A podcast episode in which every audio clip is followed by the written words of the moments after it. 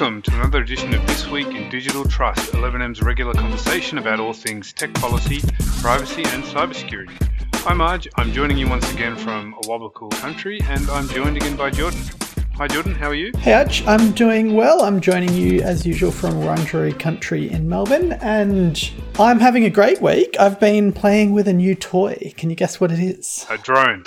A drone. Sadly, no. You and your surveillance habits. It's it's much less exciting than a drone. It's a piece of software, an app on my phone, a replacement for Twitter, even. Ah, good old threads. You know, I was thinking actually a, f- a few weeks ago. You know, with all the problems in the world, what I really wish I had right now was another social app that was made by Mark Zuckerberg. Yeah, we we really needed to expand Meta's hold on social media. Yeah, just another one. The immediate experience, honestly, for me, has been not particularly rewarding because I've spent a lot of time curating my Twitter feed of people and it's mostly I mostly use it for like work and policy and stuff and like stuff that I'm interested in in this kind of privacy tech environment. What Threads does is it imports your Instagram follow list and that's your default. And honestly, I don't really want to hear from most of the people I follow on Instagram. There'll be a photographer or a tattoo artist or a, you know, wilderness photographer. And like, sure, I love their photos. I don't necessarily love what they have to say. you know, if, if it's going to be useful for me, I've got to put a bunch of effort into rebuilding that follow kind of graph. So it's been honestly a bit uninspiring. That's interesting because well, I, I, should declare I haven't used it. I haven't downloaded it, so um, I, am completely objective in this conversation. I'm untainted by its use. Uh, yeah, you're you're the objective view. I, I can provide the on the boots on the ground experience. Yeah, I have read a lot of very heady excitement, you know, from people that I you know wouldn't necessarily even expect. I mean, the, the one that uh, you know particularly leapt out to me was Jordan Guiao, who's a research fellow at the Australian Institute who has written books about social media and you know, responsible technology. And I, actually, I would say a bit of a critic of you know big platforms like these social media platforms, but had a piece in the Nine newspapers that using Threads was you know feels intoxicating and just really sort of glowing write up of the experience of using Threads. And I've read other pieces by kind of tech writers and analysts who really like talking it up and saying oh, awesome, you know, this is what we needed. And so it's interesting to hear your experience of it being a little bit less excited, but I think it probably speaks to something that people have been missing, which is uh, like, because like you, to be honest, like you, I have been someone that really enjoyed using Twitter, having had curated my list in the same way you describe so that it years ago was a place I could go and I always felt like sure there was a lot of crap to deal with but it was an, a remarkable place for me to feel like I was getting insights and I was getting really cool smart people uh, you know interacting and being able to watch it and hear conversations you know and I have missed that, and, and Twitter doesn't do that anymore for me. If Threads looks anything like what Twitter used to, I can kind of see where that heady excitement comes from. That was my experience of Twitter as well. And I think that speaks to the value of these social media platforms is really in the community that uses it rather than the tools itself, right? Twitter's very conspicuously declined recently since Musk procured it. But threads, maybe it will be that one day, but it is not that today. It's full of folks kind of, I've heard it described as a land grab, lots of just posting for engagement, what I kind of associate mostly with Facebook, honestly, but this kind of trashy, just looking for engagement, no real actual content type posting.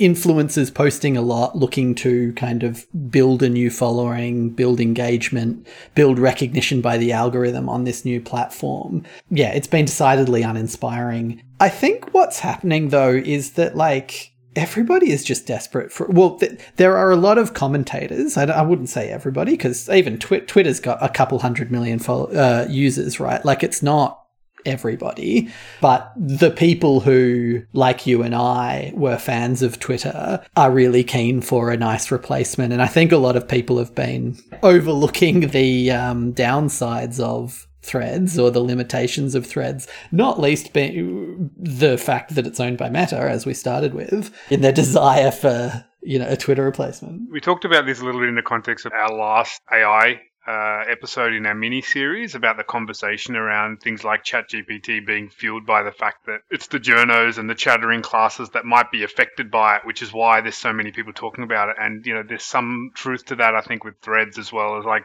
Twitter is, you know, very heavily dominated by journos, by, you know, commentators, by people who have a a loud voice, and they've been wanting something to fill the moderated public conversation sized hole, you know, in our in our social media landscape since Twitter kind of went off the rails. I can see why they're grabbing at it. That's always been the key to Twitter's success, right? Is that the chattering classes, various presidents of the United States, very you know, all of these important, socially important or powerful people, that's been the platform of choice. And so it's had this real power, whereas like Threads doesn't have that. And without that, it's not really anything yet. And, and I think that's really interesting strategically because for a couple of reasons. One, you, as you've said, the model by which it kind of at least gets its initial user base is by tying it to Instagram. It's not the same audience that you're you're sort of building into your threads feed that you would if you were if you were a user of Twitter. These are the,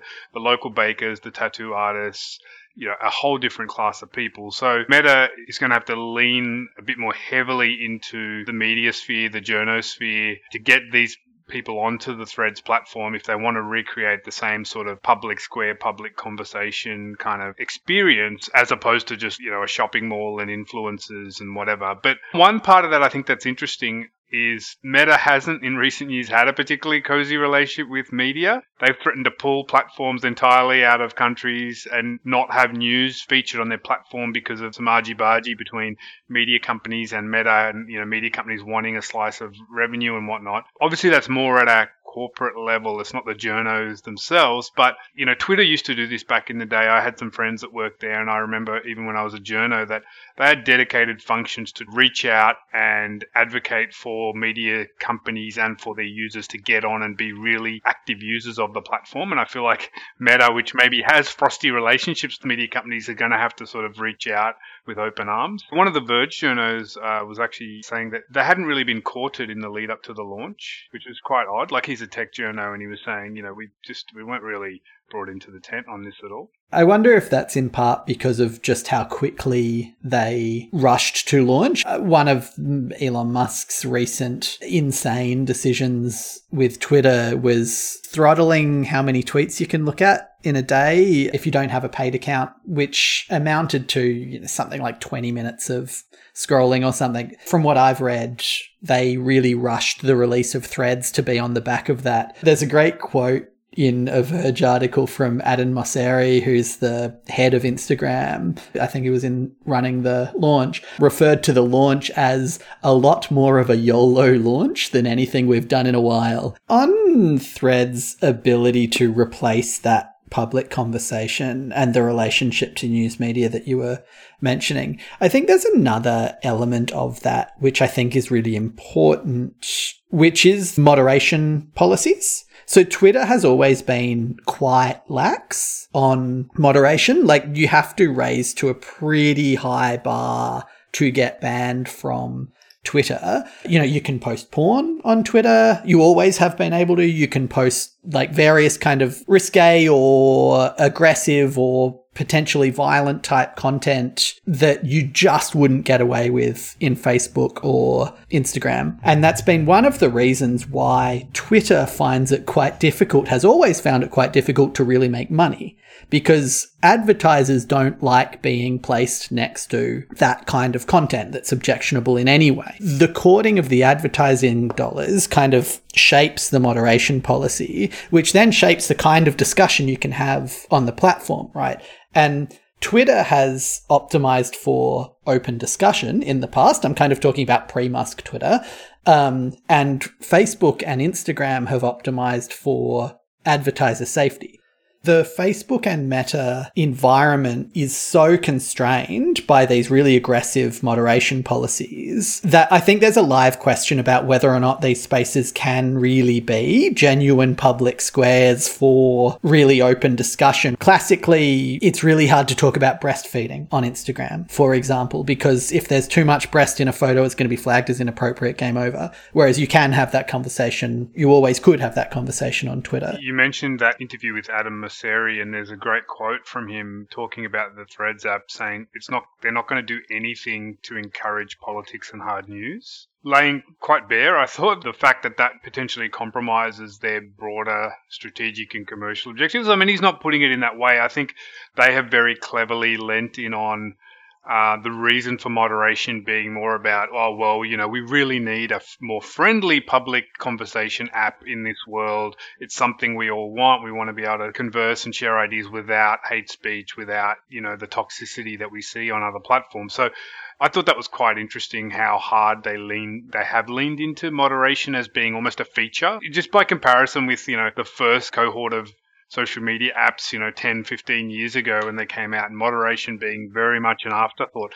Now it's a feature. Now it's something you can lean in on and lead with and say, we're going to make this thing an app that is moderated, that has, you know, rules around it, that is going to cultivate and create safe spaces for people to talk.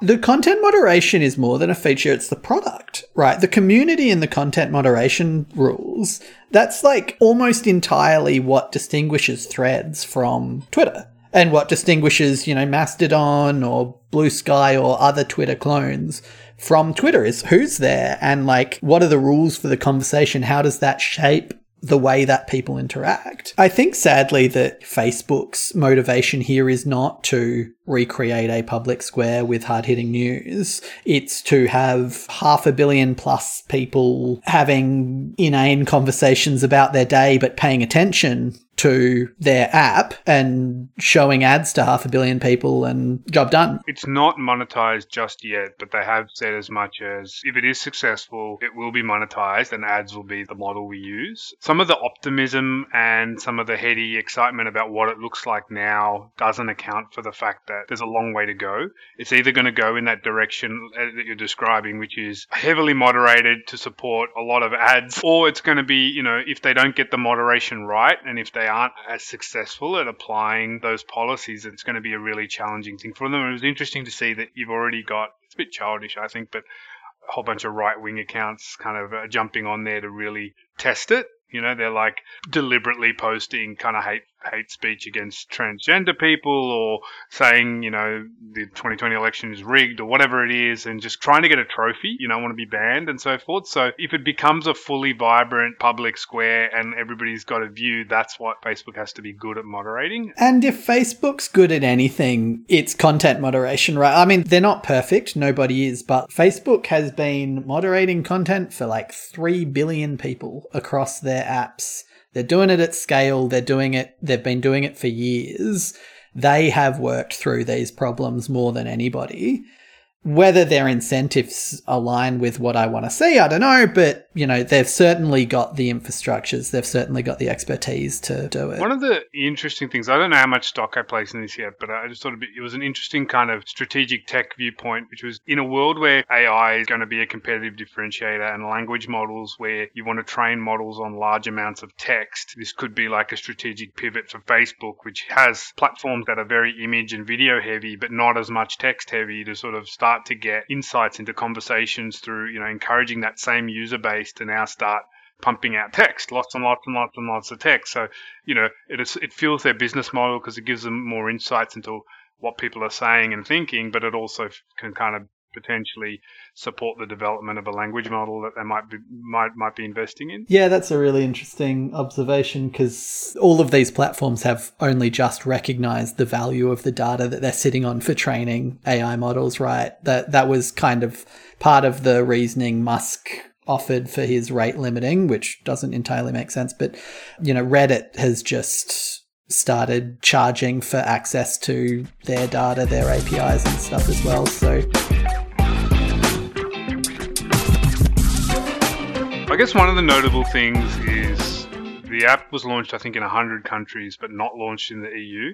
that was a deliberate decision. Adam Mosseri has been quite open about that, which is that um, they're worried essentially about the regulatory obligations that the EU would place on them. Particularly, I think the Digital Markets Act has come up a couple of times. There's a bunch of obligations around sort of what they call gatekeeper platforms like Meta. But there's also been a series of decisions out of the EU directly relating to Meta and Facebook and the legal basis under which it collects and processes personal data. So they've got a few scars and a few, probably more than scars, let's say wounds um, from EU courts and clearly treading very, very carefully in terms of dumping threads out into the EU landscape. They've had some very significant fines recently on just GDPR, right? Some of which we've talked about. You know, there was this I- Irish Data Protection Commission decision finding them something like $1.3 billion for transferring data back to the US without having, you know, proper protections. We did a whole episode on that, I think. There was also a, a relatively recent finding about the basis on which they collect information and serve ads and that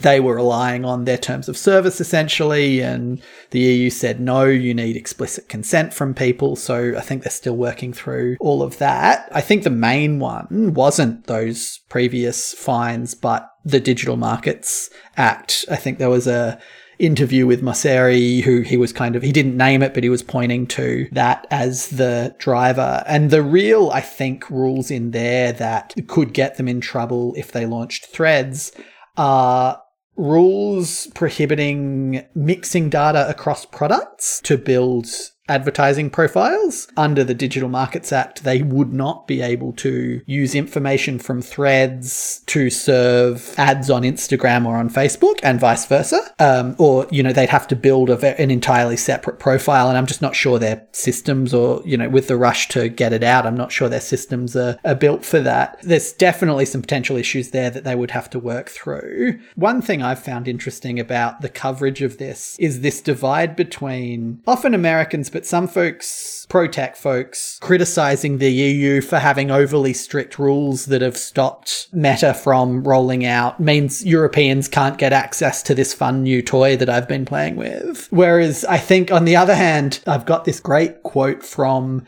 a Danish lawmaker whose name I'll probably butcher, but Christel Schaldemose, who who says the fact that Threads is still not available to EU systems shows that EU regulation works because they have to. They, there's a bunch of things requirements that the EU has. Unless you can convince them that you're compliant with those, you can't do it. Right? Move fast and break things is in the past. Right? You you got to make sure it's safe and compliant before you can launch it. I had exactly the same impression because Adam Mosseri basically gives that game away in his quotes in these Verge interviews. He talks about about the fact that when he's asked like why didn't you go to the EU and he said oh look I, would love to I, I, mean i live outside the us but it, it's going to take a while unfortunately because we've got to work through you know some of these obligations but it was either we wait on the EU or we delay the launch by many, many months. But I was worried our window would close. You know, timing is really important. And he's basically saying, we wanted to rush. They saw this kind of commercial landscape of Twitter, you know, the rate limiting disaster.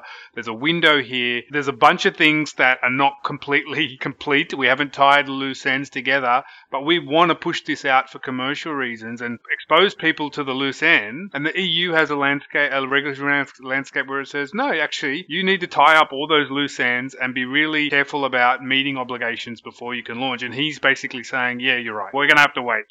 And so the thing about not launching in the EU, which I've enjoyed seeing as part of the coverage, is that it just gives us the common sense check of let's not forget the history and the track record of Meta. Let's not forget that their business model and their practices have long been about being loose with protecting privacy and targeting people. It's very easy to be caught up in the heady excitement we've talked about about like they're filling this space for a you know friendly public conversation app. But I think this EU, the inability to launch in the EU, just reminds us all that hey, hang on a second, this company has form.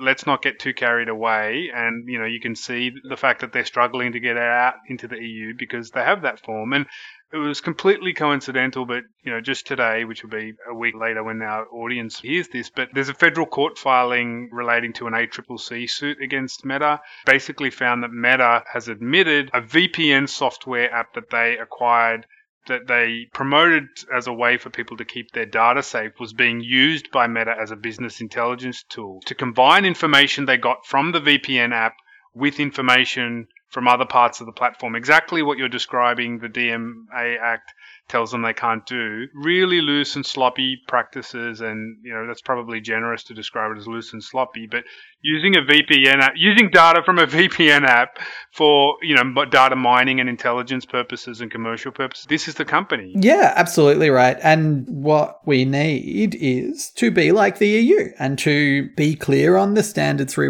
require, update our privacy act, and have firm standards that protect our data data and protect us from this kind of surveillance and advertising, protect kids from this kind of surveillance and advertising, and have well funded regulators who can actually enforce it and accept that that might delay a launch. You know, we might not get our Twitter clone for a few months. Like, oh, you can't see me swooning, but what will we do, right? Like, I really like the EU position of just like, yeah, we have requirements. We're not backing down from them. This conversation hasn't necessarily convinced me to run away and download the app and try it out. I suspect I will at some point because I do have that hole in my heart as well for a public conversation app, and I'm keen to see if this fills it. But I'll be I'll be wary. It's worth playing around with. For a privacy person, I'm not particularly protective of. Like, I have Facebook on my phone and if you have Facebook on your phone, then there's no incremental harm, surveillance harm to me from also downloading threads, right? They already can see all sorts of things. So maybe it's better than Twitter, but it's inevitably extremely problematic and flawed from a surveillance point of view. What I'm going to do is I'm going to download the app, and my first tweet is going to be that quote.